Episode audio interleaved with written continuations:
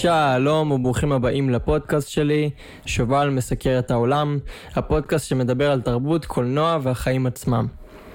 היום לא אדבר על סרט ספציפי, אלא אספר קצת על עצמי כדי שתכירו אותי.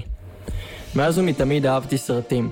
אני זוכר שבגיל ארבע בערך צפיתי בקלטת וידאו של מלך האריות מדובב לעברית, ופשוט התלהבתי מהדבר הזה שנקרא סרט. היכולת של משהו שלא באמת קיים לגרום לנו להרגיש רגשות ולחשוב מחשבות סקרנו אותי מאוד. עם הזמן ראיתי מאות ואלפי סרטים וצברתי עוד ידע על קולנוע ועל הסרטים עצמם. התחלתי לכתוב בכיתה ו' סיפורים, שירים, מחשבות ועל סרטים, וזה היה פשוט מדהים בשבילי.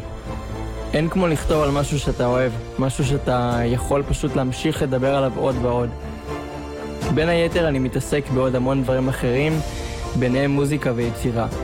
מוזיקה היא המקום ממנו התחלתי, וכרגע המקום בו אני ממשיך את עיקר עיסוקיי האומנותיים. אבל קולנוע וכתיבה הם נאוות לא קטנות שלי שהולכות איתי יד ביד. במשך שנים, שובל מסקר את העולם היה הביקורות של שובל. פלטפורמה אינטרנטית שבה יכולתי לכתוב על מאות סרטים, מתי שאני רק רוצה, איך שאני רוצה ולמי שאני רוצה. עשיתי את זה מתוך אהבה מוחלטת לעולם הקולנוע.